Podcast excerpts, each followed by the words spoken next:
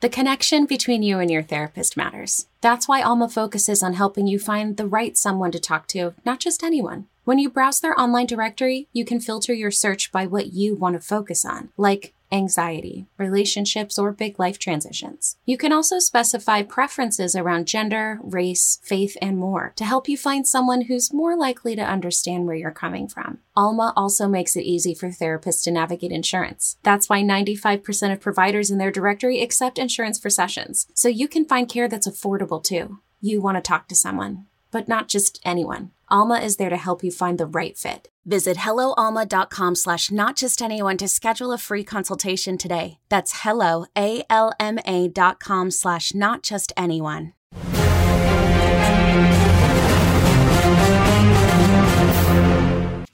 Phase zero. 39. I cannot believe that we're almost at 40 episodes. That is honestly so crazy. Yes. Um, I know. It is so awesome. Um, I'm your host, Jenna Anderson, for the first half of the show. At the second half of the show, we will be talking to Venom Let There Be Carnage director Andy Serkis. So stay tuned for that. There will be full spoilers. I will just warn you now. So if you have not seen that movie, tread lightly in the second half of the show. But um, for the first half today, we have some MCU news and we have our reactions to the season finale of What If. If you couldn't tell, if you're watching live, Jim Viscardi is very excited. Um, Let's go, folks. I'm just So- excited to be invited back to the show. Brandon's gone. Forget that guy. We don't need him. I'm your host, Jenna Anderson, for the first half. I'm joined today by the aforementioned Jim Viscardi, as well as Aaron Perrine. Hey, guys. Hey, hey guys. Sorry, Layla, about the spoilers. Um, we we will hi- like we will mark that it is spoilers, so you will you will be warned. Um, Yes. Just to start things off in terms of news, um, Venom saved the box office. I In a move, who saw that coming? I never would have imagined, like, if you had told me in 2018 when the first Venom came out that it's like Venom and Eddie are going to save cinema, I would not have believed you. But that is where we're at right now. Um, Venom: Let There Be Carnage had a 90 million dollar opening weekend domestically. It outgrossed the first Venom, which is so crazy, um, and it had the second best October opening after Joker, which. Considering the pandemic and considering everything and just all of the movies that have come out in October, that is just bonkers in and of itself. It is very surreal that Venom is responsible for now resurging the cinema experience. I know my showing was almost full, which was kind of crazy. So it's, it's just great to see. Um, I know now that the movie is out and now that more of us have seen it, um, I know Jim and I both have our thoughts. So, Jim, do you want to share your initial reaction to Venom 2?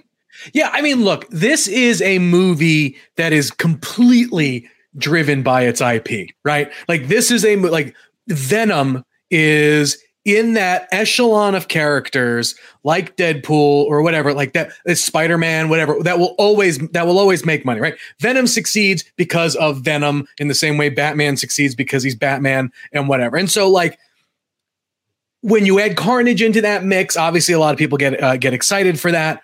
And uh, so, like, the box office is surprising in the fact that, in really more the amount, I think we all expected this movie to do well because, like, literally, like, just because of the aesthetic and and all of that. This is also a movie that was driven by its post credit scene, right? And so, one when information got out, and look, and Sony was smart. They they held fan screenings. They when you hold a fan screening you know there is no holding back secrets from your movie there.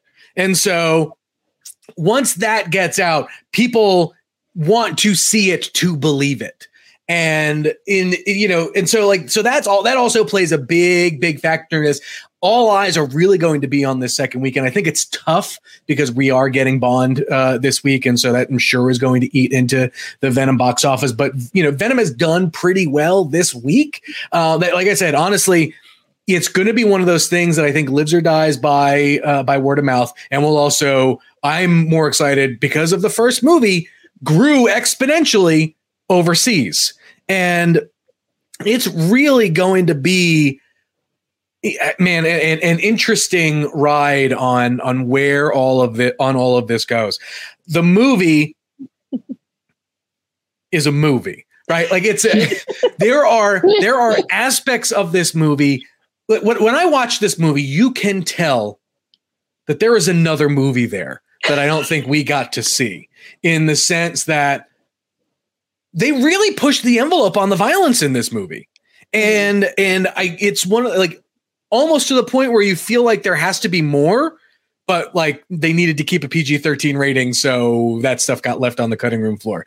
Will we ever find out if that is true or not? Uh, maybe. Who knows? But but it's just it's just, it's been a really interesting thing to see right like this is again you know a movie that is is really truly driven by its fan base uh those who if you're the, and we said this going in right if you loved venom the first venom you're gonna you were going to like Venom Let There Be Carnage. And that has paid off, you know, basically in spades. And again, Venom's one of those movies, again, like we've talked about, that has kind of grown in popularity in the years since. More people have watched it and they go, oh, this actually isn't as bad as uh, as I remember or or whatever. But like honestly, ch- though, too, I, I don't think enough can be said about Tom Hardy and his his portrayal of this role and mm-hmm. and really kind of owning that like that relationship between uh, Eddie and the symbiote is is truly a magical one. Uh, I just you know wish we got a, a, little bit of a, a, better film with it, but I mean I was entertained and look,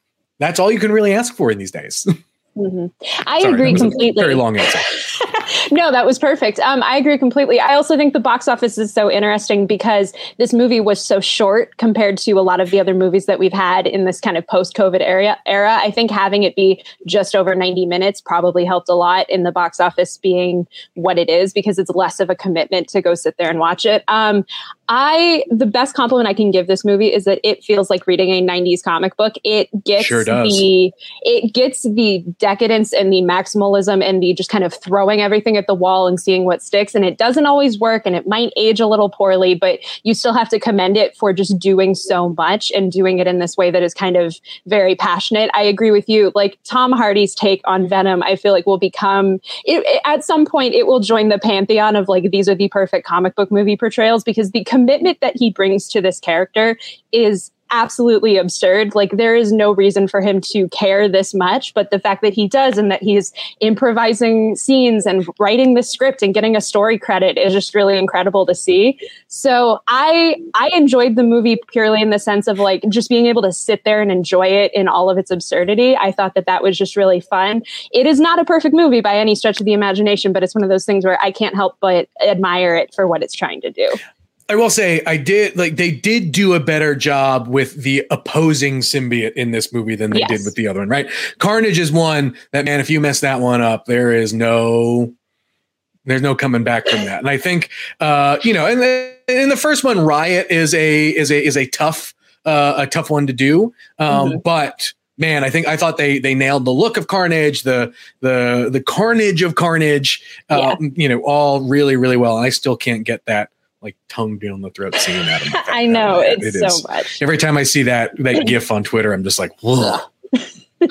Yeah, I completely agree. Um, but yeah, so that's our initial thoughts on Venom 2. Obviously, if you want more, the back half of the show will have you covered with Andy Serkis. Um, in other Marvel related news, uh, Black Widow is now streaming for everybody on Disney Plus today, um, which is an awesome thing. And it is perfect timing because late last week, in the post credit scene of Phase Zero of last week, in Aaron's words, the Scarlett Johansson lawsuit got resolved between Scarlett and Disney. Um, it is reportedly for more than $40 million. And ScarJo had a quote, which was, quote, I'm happy to have resolved our differences with Disney. I'm incredibly proud of the work we've done together over the years and have greatly enjoyed my creative relationship with the team. I look forward to continuing our collaboration in the years to come. So, for anyone who wanted to really see her Tower of Terror movie, we now know that's going to happen, most likely mm-hmm. because of this deal. And everything's just also resolved. We have all of that that mess of the lawsuit over. So, what yeah. are you guys' eh, thought on it? And like, look, she's and like, I like, and I'm glad that it had, you know, it resolved in that way because when you look at what the box office take was for for Shang Chi, and then obviously you see how successful uh, Venom was, that there's a good chance that Black Widow would have been just as successful, if not more, had it had gone to had it had gone to theatrical. And so, um, so good to see. Mm-hmm. Aaron, what do you think? Uh, I always thought it would get resolved. You know, like yeah. at some point there was too much money and too much, too many things at play for this not to get resolved, as evidenced by the end of What If this week. She is clearly still a major part of the MCU. They're not like pushing her aside in any mm-hmm. way. I mm-hmm. feel like we will see her at some point down the road again. It's just a matter of when, like most of the original Avengers. So it's nice we get out here now. Give us the trailer to Tower of Terror. and figure that out. I Agree.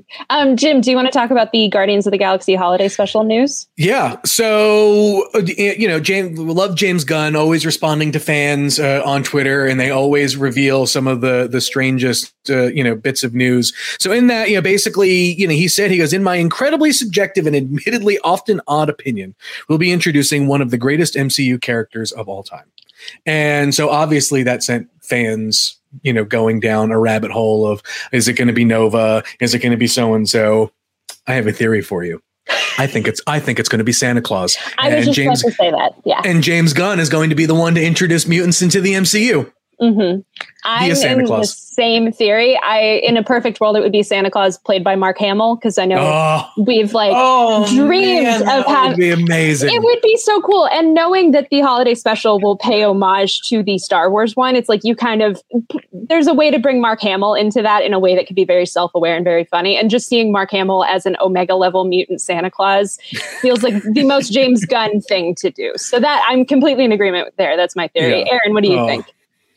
Um, I knew that it would be like a like some sort of weird pull. The Santa Claus thing seems like a pretty pretty safe bet. I think yeah, you guys are really onto something there. Yeah, I, I, I, I love the idea, and I really hope I didn't like spoil it for myself and anyone else by saying that. Uh-huh. But like, it's just such a like just because we know James is such a love, like, has such a love for the comics is just mm-hmm. something is something else.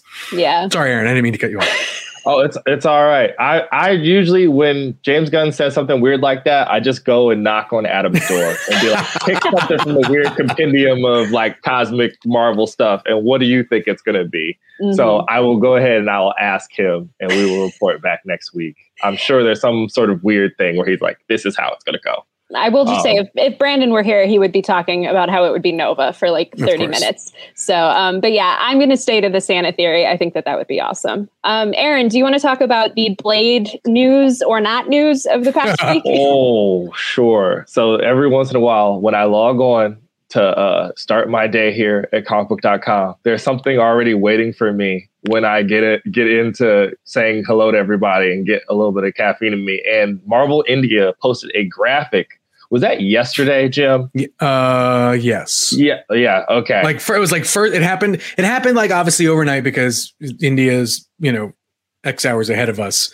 But but yeah, everyone found it like first thing in the morning. First thing in the morning, they posted a graphic that incorrectly, I should preface, yes. incorrectly yes. showed that Blade was scheduled for a release on October 7th, 2022, between Black Panther, Wakanda Forever, and the Marvels. And then it threw Marvel Twitter into a tailspin because we do not have a release date for Blade. And finding it out on some random Marvel proprietary Twitter account would be very, very strange, but very on brand for how wild all the the different projects have been so far. So Blade's not coming out on the, uh, October the 7th, but do we think that it is going to be that close or like that soon? Because the slate's real full. The slate's real, real packed.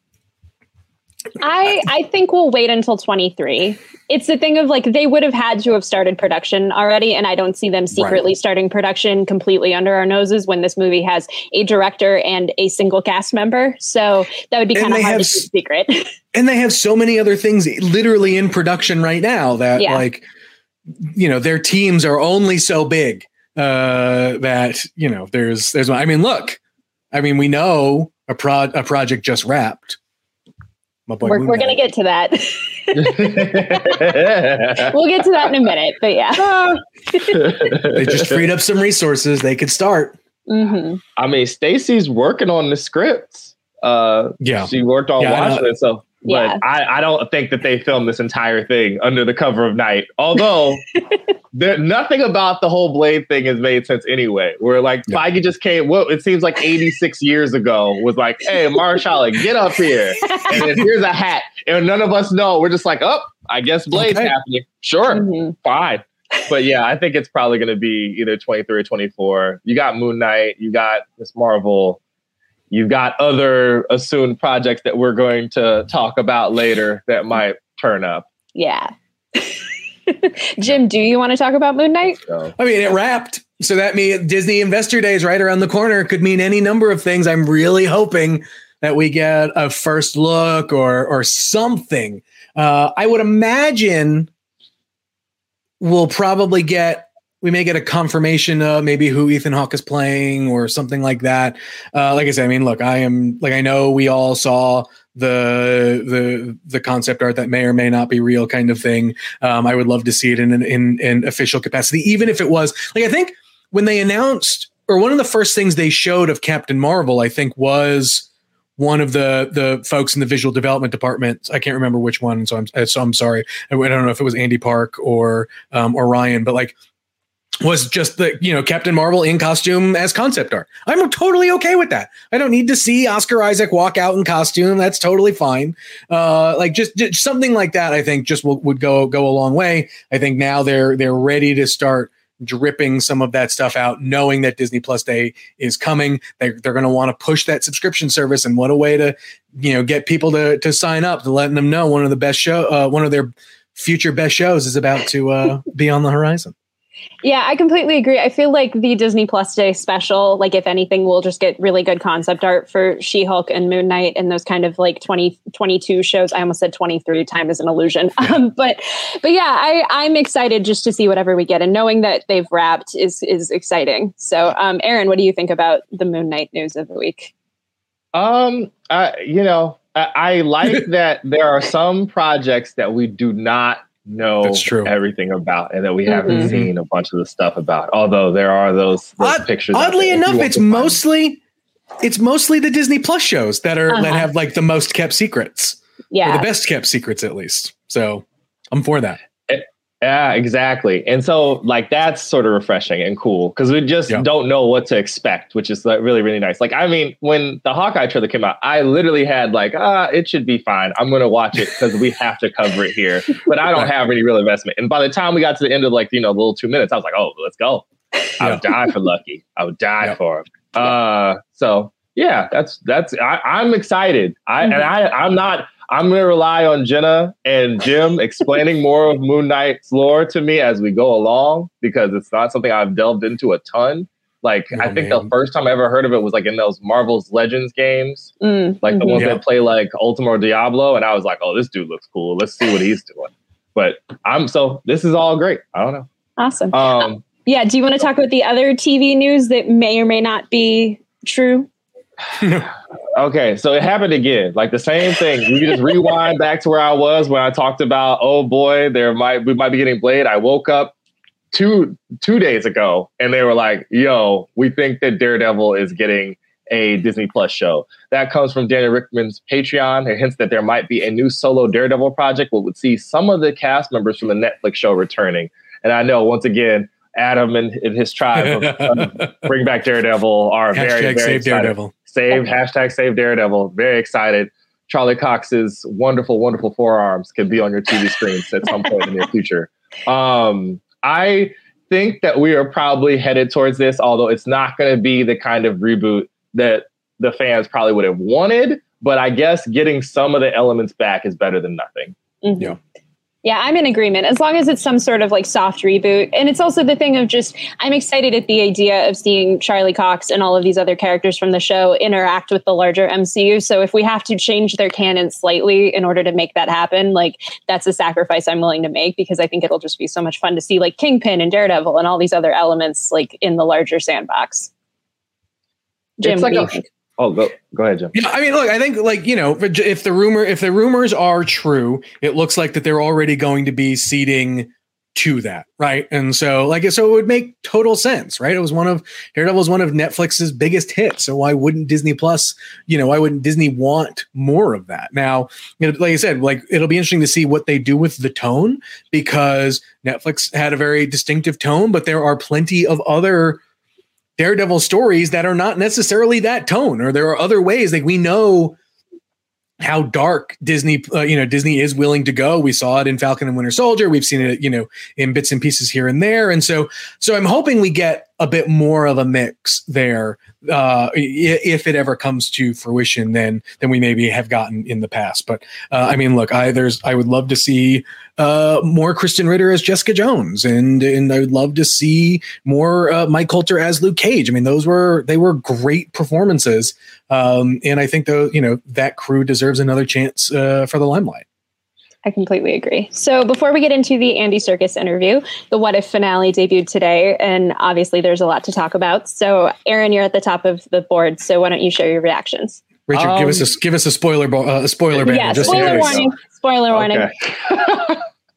um, so I I enjoyed it. Um, I guess I was not expecting it to resolve so cleanly. Um, it was very, very interesting that it resolved like, oh, and this set of stories is over, and you guys don't have to worry about that.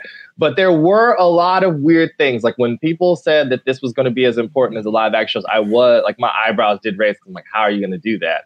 When Strange is casting the spells to explain to them about the Infinity Smasher there's those three rings again. And this is the fourth time we've gotten multiple rings stacked up on top of each other in like a six month period. So I'm like, oh Lord, what's what's going to happen? I am I was very, very excited to see. I'm like, oh boy, the multiverse is going to be a thing. Um yeah. I enjoy seeing all the characters together. I enjoy the fact that Jim has having one of us write something like who all who raise your hands you thought Killmonger was going to betray everybody. There you go. There is all right. There you go. We get that out the way. A lot of the other fun character stuff. Although I am going to ask, what was the point of the zombies episode if the only payoff for it was to just dump a bunch of zombies on top of weird Ultron Vision? Like we didn't even get Peter back. I was like, oh, he, the little guy didn't make it. Oh man. Yeah. Well, I, I, think that was. I mean, I think that was just to to get this uh, to get Wanda. But yeah. I was hoping in that moment we would get some form of a connection. I guess you get it when Wanda realizes that Vision is under all of that armor, mm-hmm. and then it and, and then and then it just and then it just cuts. Yeah. So Jim, what did you think about the episode kind of overall? It it's one of the things where like obviously in these last two episodes you understand why Marvel did what they did in the episodes leading up to it. I but then what happens though is you get rushed moments now in this finale where they only have X amount of, uh, of, minutes to to fill, and they're trying to obviously fill in connections to all these other episodes. That just makes me wish that there was a little bit more interconnectivity into the ongoing narrative before really going from zero to a hundred in like the last three, basically, or you know, last two, really, and because there because a lot happens in those two episodes that it you know, those the last two episodes feel like an Infinity War Endgame kind of scenario that they basically crammed into eight weeks, where it took the MCU ten years, right? And so, so there, there, there's these weird, like, just these little things where they could have expounded a bit more or, or give a bit more gravitas to some of the character moments. I think if they had tried to kind of connect it throughout uh the the whole season. Now I'm sure there are reasons why and, and whatever. And like, look I, not my show. I didn't write it. And I think that everyone who the the whole creative team did did a fantastic job.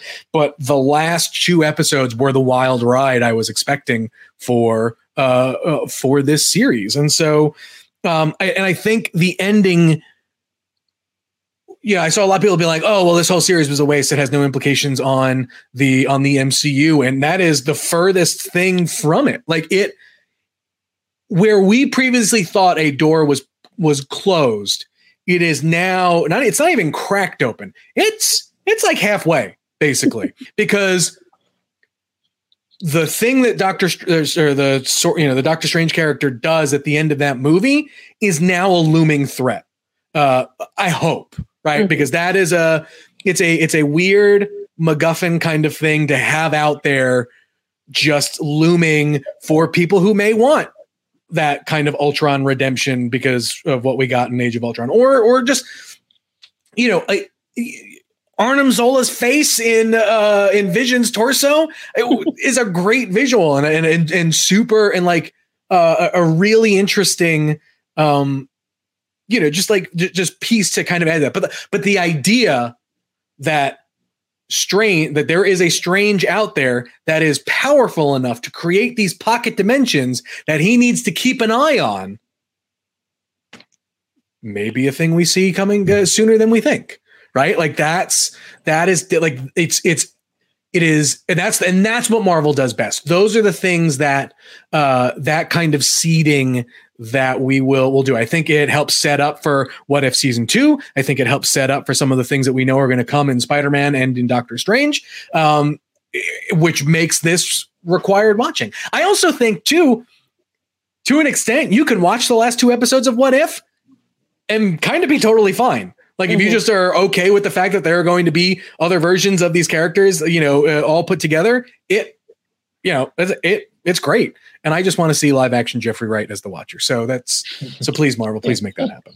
Yep, completely in agreement there. I I agree with both of you. Like I think the episode the episode had a lot that I liked. I feel like there were elements that were definitely a little bit more rushed than they could have been. I would have taken like half as many jokes from Party Thor if it meant we would have gotten a little bit more of Gamora cuz Gamora, I wanted yeah. more of that version of Gamora. I think that universe. I know that might have been like the episode that was like cut due to COVID or whatever, but I wanted to see more of that universe and I feel like what we got was just so little. But I think think there were so many elements that were so cool, like the visuals in that third act fight. When when Captain Carter is on top of Ultron, like ripping off the robot helmet to get to Vision inside, like that was just such a cool looking shot. So much so much of the cinematography was just on another level, and I really enjoyed um, Captain Carter and Natasha's dynamic in both universes. I think that that was really cool. Um, I like the BFF of it all because we have to kind of be Disney about it. Um, but I know me and Jamie will probably have a new ship coming out of this episode. um, but yeah, I think that this was a really interesting finale, and I think that the the elements that are kind of at play now, it, it will be just be really interesting to see, like in season two and in Multiverse of Madness and wherever where we can kind of go next, because I feel like there's so much potential there. Yeah. Um, but yeah, do you do y'all have anything else to add about what if before we take a break I love? I love that they put Captain Carter in her own version of the Winter Soldier costume because yes. that's my favorite costume of all time, and so uh, I definitely loved seeing that. It was a nice little nice little nod and Easter egg, yeah. and um, but yeah, no, I mean, look, I think overall this series is a definite mixed bag, um, and I know there are uh, folks who you know want to just write off the entire series because of that and and I think that's unfair. I mean, look, we we've all had our our criticisms of of this show. Uh, I'm not saying the show is entirely redeemed in the last two episodes, but the last two episodes to me were a ton of fun to watch. Way more fun than the other ep- than the other episodes. I get why they had to do it. I you know I just wish there was a different way, but you know it's it's a thing where uh you know. It, like I said before, the questions that it, that it opens is has me has me excited. Aaron, do you have the anything else? Oh, the whole magic side of things is. I definitely saw the Nat and her friendship and yelled, "That's bait." I'm like, that's bait. I'm like, okay, the Tumblr, t- the days of Tumblr have taught me anything. I'm like, oh no. Uh, so that was interesting. Um, I guess the weird parts of like the Infinity Stones apparently work outside of their mm-hmm. like yeah, that's universes. A, it's a weird. I don't know.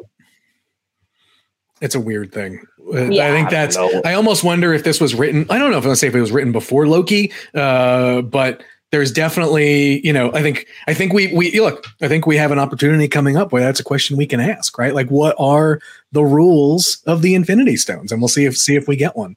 Um, but uh, but yeah, I mean like that that that was a we knew I guess, like you know, I guess we knew that they obviously work differently in other uh, in other universes, and maybe they don't work in the TVA because no magic works in the TVA. But it, if that's the case, then I feel like Ultron jumping from multiverse to multiverse and just basically, you know, having superpowers everywhere also doesn't necessarily line up. And so that's a, that that is a very big question to ask. Mm-hmm. Yeah, I feel like that like Marvel doesn't raise a question that big and not answer it at some point. So I feel like we will eventually get all of that kind of figured out. But I mean, um, what a um, way, what a way to put the Infinity Stones back in play. no I mean, kidding. We, we, yeah. We thought that they were gone and nope, they're here yeah we thought they were paperweights and now we suddenly care about them again um, and if you if you want more what if discussion we might have guests on the show next week that might be tied to what if um, i think the details are still being ironed out but if mm-hmm. you stay tuned to the phase zero twitter account we will provide updates as they come about um, but yeah uh, we're going to take a quick break, and after that, you will get to see Brandon's interview with Venom Let There Be Carnage director Andy Serkis. Um, so stay tuned.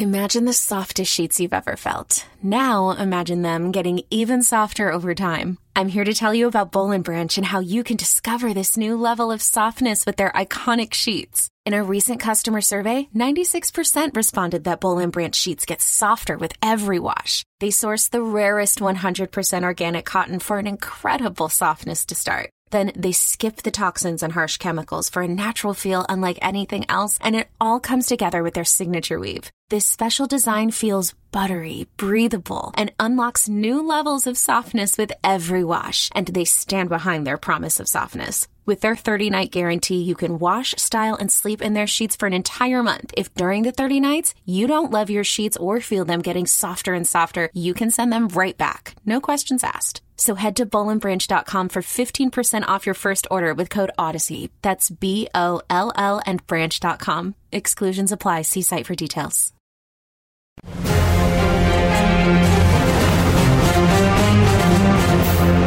Right now, I'm joined by an epic special guest. He is one of the most talented filmmakers and actors on the planet. Uh, you know, uh, you may know him as Caesar from Planet of the Apes, Gollum from, from Lord of the Rings, Ulysses Klaue from Avengers: Age of Ultron and Black Panther, or as Richard Kneeland from the hit film 13 Going on 30, underrated gem. the director of Let Venom Let There Be Carnage, Mr. Andy Serkis. Andy, thanks for coming on, man. Thank you for having me. Thank you. Richard Kneeland, yeah, of course. That's right. Yeah. I'm sure you're getting a lot of questions about the 13 going on 30 sequel all day. You know what I mean? You'll be surprised. You'll be surprised. well, welcome to the show, man. Congrats on Venom Let There Be Carnage. The fans are loving it, uh, and it's been super fun to see everybody's reactions. Uh, so I want to start for you kind of at the beginning because this isn't your first Marvel venture. You know what I mean? You were Klaue on screen in a pair of Marvel Studios films, and then you go sure. behind the camera for Venom Let There Be Carnage. What what has the experience been like behind the camera for a Marvel film? I mean, it's been inc- it's been extraordinary, really, from the word go. I, I, I, love the Marvel family. They're such a great. They're so intelligent the way they put their films together, and you know, the, the, the this has, has been no exception. The way that they've worked with Sony on this has been has been great. And uh, so, I mean, this all started to go right back to the beginning. This all started prior to the first Venom movie. In fact, with Tom Hardy calling me and saying, "Look, Andy, I'm I'm going to be doing this uh, character in a, in a in a Marvel picture, and it's a CG character." character, and I'm thinking, you know, might be using performance capture. Can I come down to your facility and, and do some work with you? And I said, yeah, sure, come down and we will experiment and, and try some stuff out. Anyway, he didn't. I didn't hear anything more from him. Venom 1 came out. It was a huge success. I loved his performance in it. And then a couple of years later, you know, when they were looking, obviously looking for the, for the someone to helm the second movie, Tom rings me up and he says, Andy, uh, look, we're, we're thinking about who, who's going to direct the second movie, and and we we all would love to, to for you to chuck your hat in the ring. So, so I mean, I was Tom and I have wanted to work together for years. As I've really re- respected him as an actor for all of the things that he's done. He's the, one of the most fearless kind of, uh, you know, brilliant physical uh, you know embodying actors transformative actors and and and so and I think also we have a very similar sensibility in terms of the cho- the choices that we make with characters that we like to play so so so it felt it felt like a really really great ma- uh, match and then I read the script that Kelly Marcel had written and Tom had been part of the story uh, creation with, um, and it, it was it, yeah it was a, it was a, it was a joy to come on board, and, and it's been a, a fantastic experience. The whole thing. I love how that comes together. It's cool that I didn't know you guys uh, had those conversations that long ago. I also yeah. like I noticed you know Woody's involved, and you worked with Woody Harrelson on the Planet of the Apes films. Did that help convince you at all? Oh, of course. I mean, I, Woody, Woody is is one of those extraordinary actors. There is, you know. He's just a brilliant human being, first and foremost, and an exceptional actor who is able to he, he's able to pr- play the darkness of Cletus, Cletus Kasady and yet play vulnerability and humor in equal measure and completely entrance you with that. And and so it was it was I knew it was going to be a, a special ride working with him again. I mean, obviously, I'd, like you say, I'd worked with him on the Apes movies and, and and looking into his eyes as Caesar and and the character that he was playing in that. You know, we we we became quite good friends, and and so it was it was lovely to be able to to to, to you know to take that further and into this movie. So it was wonderful. Yeah. yeah.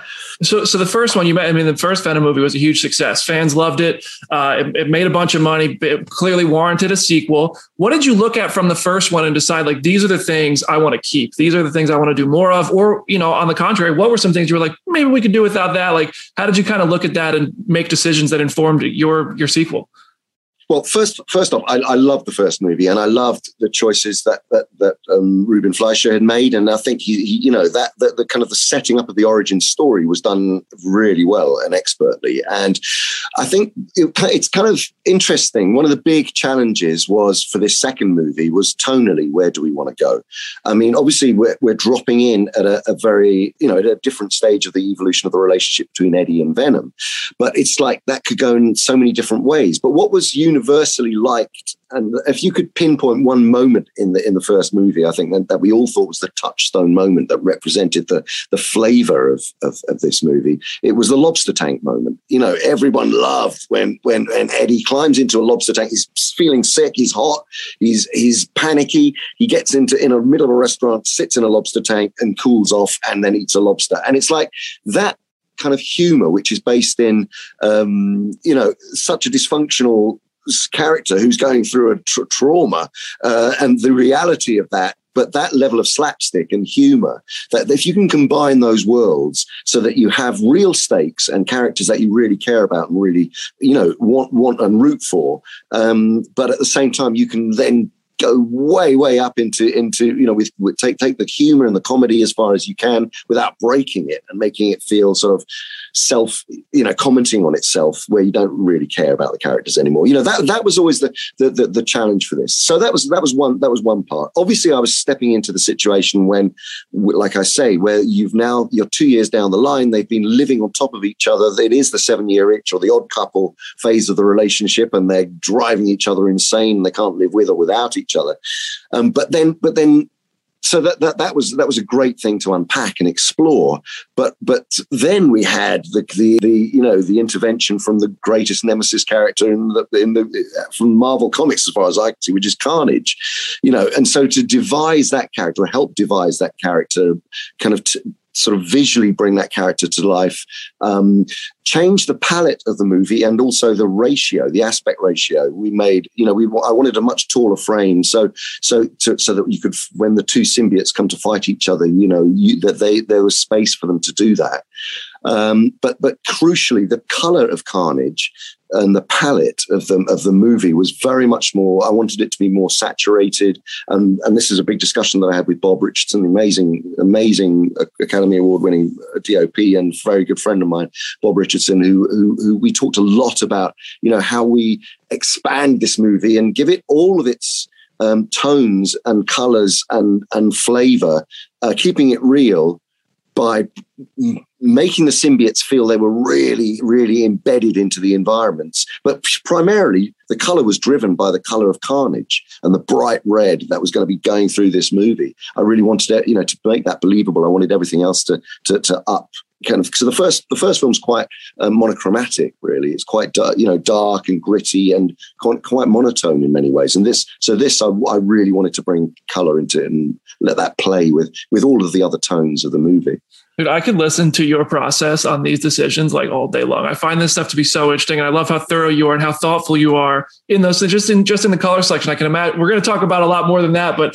uh, I just find it so so satisfying to hear you talk about these details like that. Um, and, and, Carnage, of course, you know Spider-Man and Venom villain for for decades now. He's been an Avengers level threat. Uh, he's been killed. He's been revived. He's been turned into a hero, and I think it was the Axis uh, comic. Um, he's been everything from comics to games to animation. Was there any one specific thing that, that, that stood out to you you were like, this is the part of Carnage that I want to make sure we capture?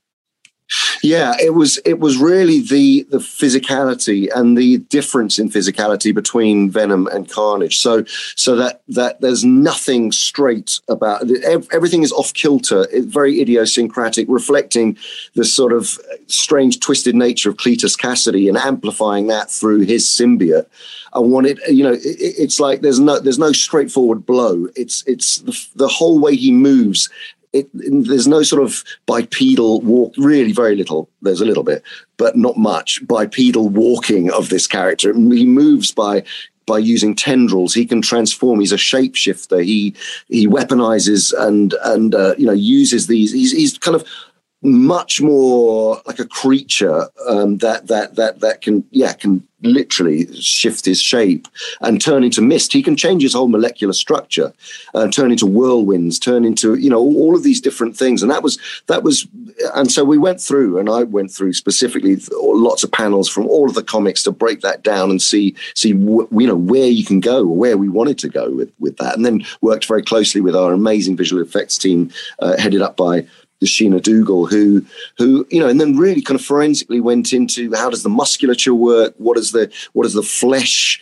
kind of density? It's kind of it feels like it's a combination of tough kind of crab like shell on the outside and then soft sinewy sort of uh, membrane uh, you know which which can be kind of glutinous and sort of you know we went into a lot of detail and lot, looked at lots of reference to to bring to bring him to life in a in a, in a real and, and frightening and sort of uh, yeah, as I say, kind of amplifying the twisted nature of Kasady's uh, serial killer uh, being.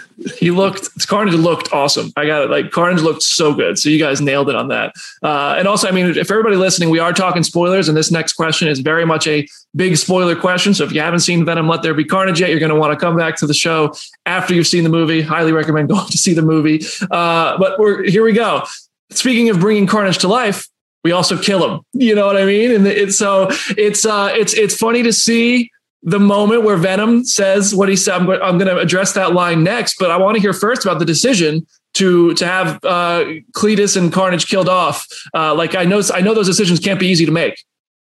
They can't no, especially no when you've got someone as Titanic as Woody Harrelson playing a Titanic character like Carnage. That it's not it's not easy. I mean, the, the fact of the matter is, I always like to think there might just be that little bit of symbiote that didn't quite get uh, devoured by venom, and uh, that could be hanging around, you know, in, in some baptismal font in the church that, that that's just sort of swimming around that that, that could uh, somehow come back to life. I always say, never, you know, no one ever dies really. I mean, and they ripped in the comics. I'm, still, I'm still hoping Ulysses is going to come back for God's sake.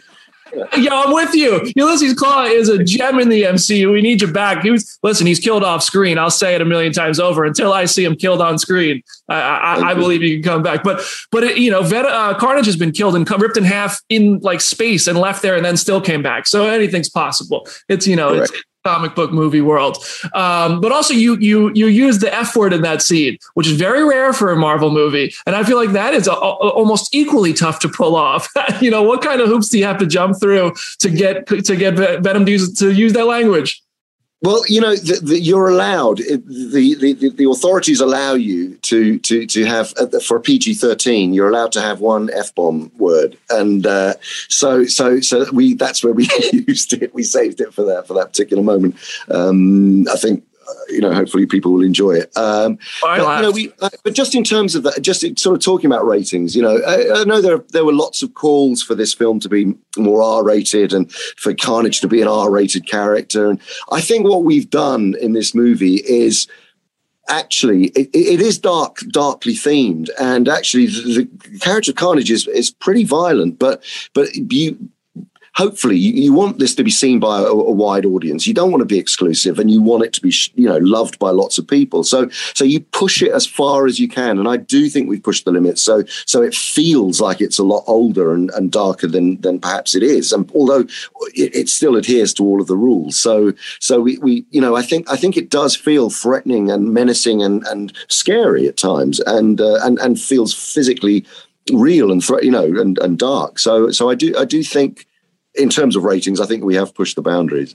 I, I, think so. I think stuck a tongue down a dude's throat in a prison cell. I don't think that's uh, something you see every day. Uh, I, I, do love the the Eddie and Venom breakup scene. Had me rolling, man. That was so funny uh, when they were tearing the apartment apart, and Venom then goes and tears the motorcycle apart. Like I thought that was hilarious. I love. You. Did you like look at it? Was there any kind of rom com inspiration uh, to to bring their relationship in that scene together? Uh, did Did you look at anything else for that? Well, you know, it is a sort of uh, we were riffing on the, uh, those tropes, you know. So, so for sure, the, you having the scene where we, we just thought it'd be fun to to have the scene where all the clothes get thrown out of the window, you know, and uh, you know this is my house, and uh, you know, it, in countless movies, you know, we were referencing that, of course, but this between a symbiote and uh, you know a, a, very narcissistic, screwed up, dysfunctional human being. So it's and that grew actually that really evolved throughout on the page when we first started working on that that that really started sort of that is one of the scenes that really did evolve into this big, big, big set piece that was originally a one line of kind of, you know, Venom slaps Eddie or something like that. And then it literally grew and grew and grew. We, we realized there was there was lots of fertile ground for for humor and and actually it was important that it, it had reached this cataclysmic moment where they they can't be together, you know. And yeah, so there was fun in that. That was a lot of fun. And then that leads to Venom at the rave. And I want to know, like, technically, that had to be one of the most difficult VFX shots. I, am I'm, I'm guessing. I, I don't know, but you light up Venom in this setting with the glow sticks and everything. And I'm like, how that couldn't have been easy. I would love to hear about, you know, did you have somebody like in a, on stilts, you know, to get the light down? How did you like bring that to life?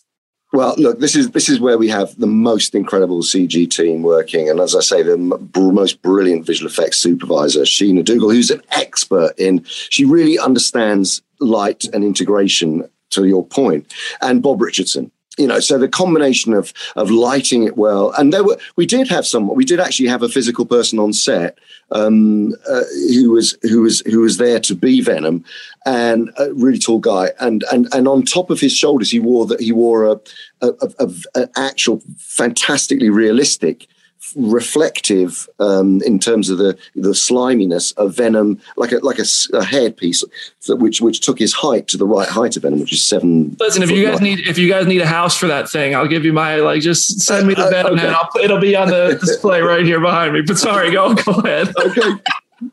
But that was that was the lighting reference, and then we were able to dra- uh, to drape it in in glow sticks to, to you know so that we could get the the, the, the real light reflecting ah, on, yeah. on, onto the things that surrounded. Um, but then then it all gets taken into CG world and and uh, put together you know but but but that was again one of one of the big ambitions was to shoot venom and Carnage, uh, so that we weren't, you know, they're quite. Um, I always say that they're sort of quite unforgiving in their in their designs as comic book characters because they're so larger than life. It's not like any other CG character in a way. Um, the, the, the, their colors and their scale and their size and their big mouths and the and the eyes. They you know to get expression. They really had to act. They really had to act in this movie, and and and so with with Bob, um, we, you know, I, I, we had a lot of discussions about shooting very shallow focus, so that the so the drop, you know, the, the, the drop off was was was you know felt intentional and that, and that you weren't just celebrating these CG characters when they came you know like no I'm a CG character you know when it when they come on that they really blended into the environments. Um, and that that was that was something I was very that we were all very mindful of. Yeah I, I do want to talk about some of the uh, teases that you leave for possible future stories, starting with uh, Patrick Mulligan and his eyes kind of lighting up when he whispers monsters. We know, you know, comic fans know he might go on to become Toxin. Uh, is that kind of like, is that uh, like you know when you when you put that tease in there, is that with hope of a Venom three that you can do a story like that? Like, what kind of stuff are you thinking about when you drop that in there? A hundred percent. I mean, it's you know, we, I, I, I think there's so much potential in this in the in the Venom verse um, for for really interesting journeys before you know the the kind of the inevitable happens, which uh, which hopefully, if we if there are any more movies and people go to the cinemas, please people go into the cinemas, please, um, you know, um, and, and and and have the confidence to go back because it's you know these fan screenings that we've been having have been have been amazing. Actually, just seeing people back in the cinemas has been incredible. Um, so so yeah, I mean, I think if the appetite's there, I do think there's a wealth of of uh, of stories that could possibly even happen before before you get anywhere near the inevitable. I'm not even going to say it. well, I, I, think that might lead me to my my next question. I got to talk about these post this post credit scene. Uh, and I mean, the reactions to this post credit scene has been insane. People are losing their minds. It's it, it is as uh, as Tom Hardy put it when I spoke to him about um, Venom and Spider Man in our interview. He said, uh, uh, wish fulfillment. I think is it what he what he called it. yeah. uh, so yeah. listen, I first want to hear you know your perspective of what happens in that scene with the hotel room. Like you know what what was kind of the direction you know you wanted to take it. Like how would you describe that scene?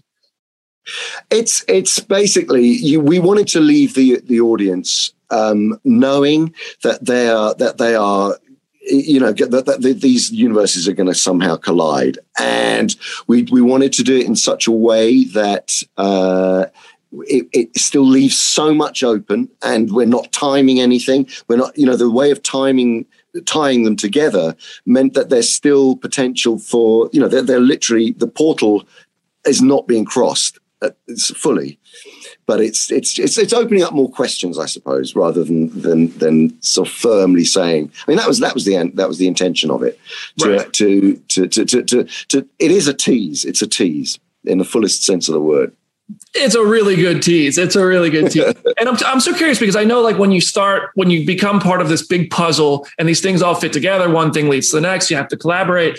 Uh, like the room changing, like when you kind of have to develop the look of how the room is going to change did you have to collaborate with other people as such moments may happen for other characters in the future like as like the multiverse blows open in all of these different franchises like was there a collaboration? Was there kind of directors and producers working together to make sure things matched up yeah i mean there's certainly lots of discussion about exactly you know what what material what material can be shown. Um it, it, you know it, it was a, it was there was a lot of fine detail discussion involved in that for sure definitely. Yeah. And so, in theory, then Eddie and Venom could go have another adventure somewhere else, and then they could come back for Venom 3 in this universe we've been following and like just kind of continue on, right? I mean, that's how the multiverse, right? Is in your opinion, is that how the multiverse yeah. works? I think. No, no, exactly, exactly that. Yeah. Yep. That's cool. That's cool. Uh, listen, people are fired up about that, so uh, I think that's uh, you guys. You guys knocked it out of the park on that on that credit scene. Um, I do. I want to go back to to to Carnage and or not Carnage, Venom and Eddie's relationship because sure. in comics, this is a relationship that they actually have a little symbiote baby together. And in this movie, they kind of, you know, I think they make the they make the reference to it that they have their first child here in Carnage by accident because, uh, you know, that is a product of of Venom. Uh, did you ever like was that kind of like a wink and a nod, or do you think that that's something that you could still do in the future? Oh no, no, it, it, was definitely. I mean, I think I think that's we were definitely out there saying that. You know, it, it you know it is it is you know the fact of the matter, and that go, this goes back to sort of Venom wanting you know, he actually really loves Anne. He really is fond of Anne, and he wants them to get back together because he he wants his bloodline to continue. You know, so it's it's it's. Uh, you know, he's he's he's thinking two, three, four, so yeah, ten steps ahead of the game. Venom is, um, but no, we we really we I love I I really love the the notion that Carnage is you know the spawn of of um, the spawn of venom and uh, and and we really wanted to you know this is there is a lot more fertile ground to be had there i think. Oh yeah listen if fatherhood was easy everybody would do it you know what i mean? Like, sometimes you raise a carnage. I, I, also want to talk about shriek uh, and shriek in comics is a mutant character um, and we kind i think we kind of told i don't know like how rights and all that stuff falls on on these things in movies but you get to use you know shriek in a lot of ways that are that that are her character from comics in the film. Um, was there any kind of like limitation on what you could or couldn't do because of the mutant aspect of Shriek? Well, we, we were very keen to kind of locate her in you know as as she is in the comics you know go go into her background i think that was the that was the route because really when you look thematically at what our movie's about it's a lot to do with this, the dysfunctionality of early childhood and and and being brought and being brought up in a in a less than you know loving environment. And so, you know, there's there's Eddie's relate. You know, Eddie is responsible for the relationship. You know, his mother died on, on on giving birth. You know, giving birth to him. So that that sets up the relationship with him and his father. That's the con- the connection that Cletus has with him in terms of his terrible upbringing, the brutalization of him as a as a as a as a young child, and the same with um, Shriek. You know, she's she's bullied and and ostracized and made to feel worthless and become in in the comics she's a drug addict and you know so it's it's it's it, it, it's it's really it was important for us to to set up that the ground rules of all of those characters as real emotions and and you know real journeys that then you can springboard off and go into the humor all, all of the other stuff. But but to have all of those ground rules truly reflect the comic what, what's in the comics was was was very important when when Kelly and Tom were were writing the script. So if if if uh, Sony were Sony and Marvel were to say we love it, we want to go with Venom three, how long will it take you to bring it to the world? How much time do you need uh, from the from the jump to to, to delivery?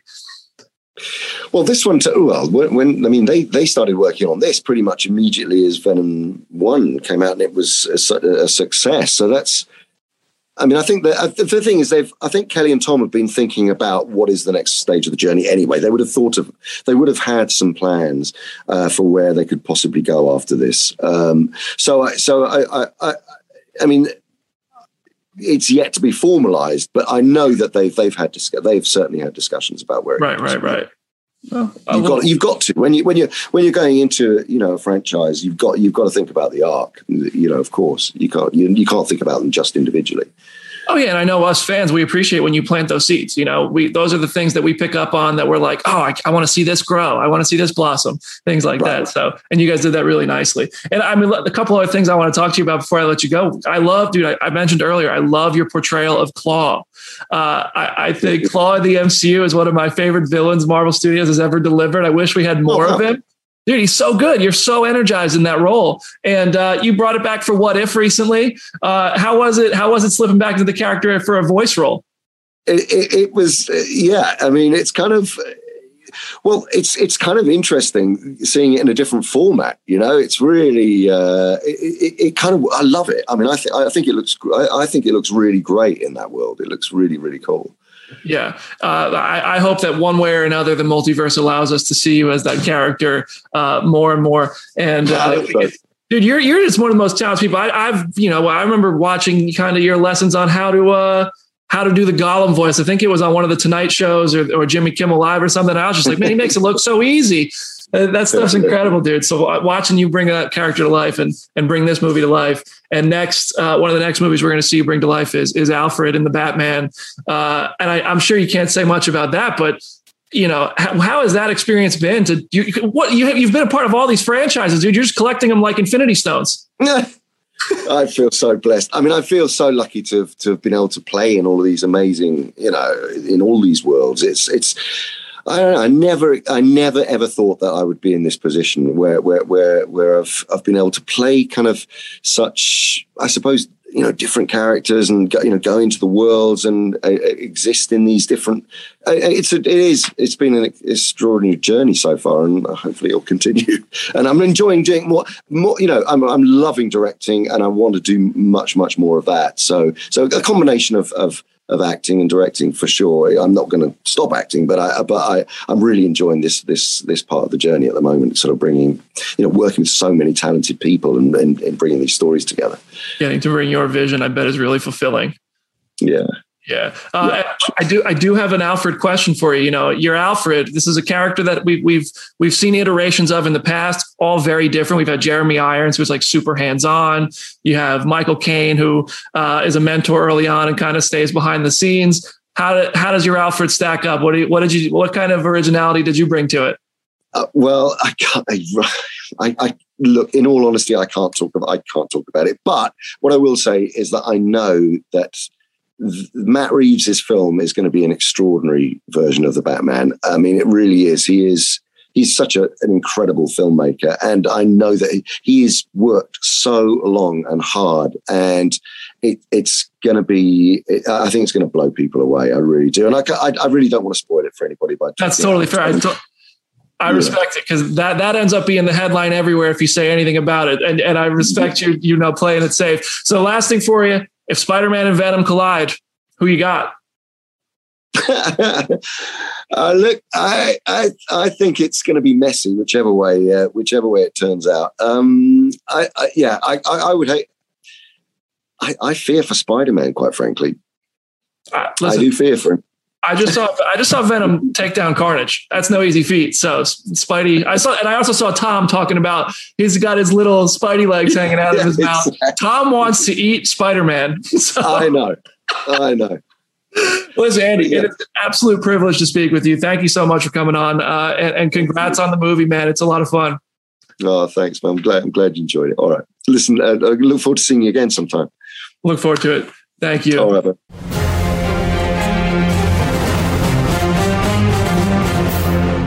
Celebrate and save at Ashley's anniversary sale. With hot buys, your choice of colors starting at just $3.99. Ashley Sleep mattresses starting at $2.50. Plus, receive a free adjustable base with select mattress purchases. And shop top mattress brands like Stearns and Foster, Tempur-Pedic, Purple, and Beautyrest Black with 60-month special financing. Only at Ashley. Subject to credit approval. No minimum purchase required. Minimum monthly payment, down payment, tax, and delivery may be required. See store for details.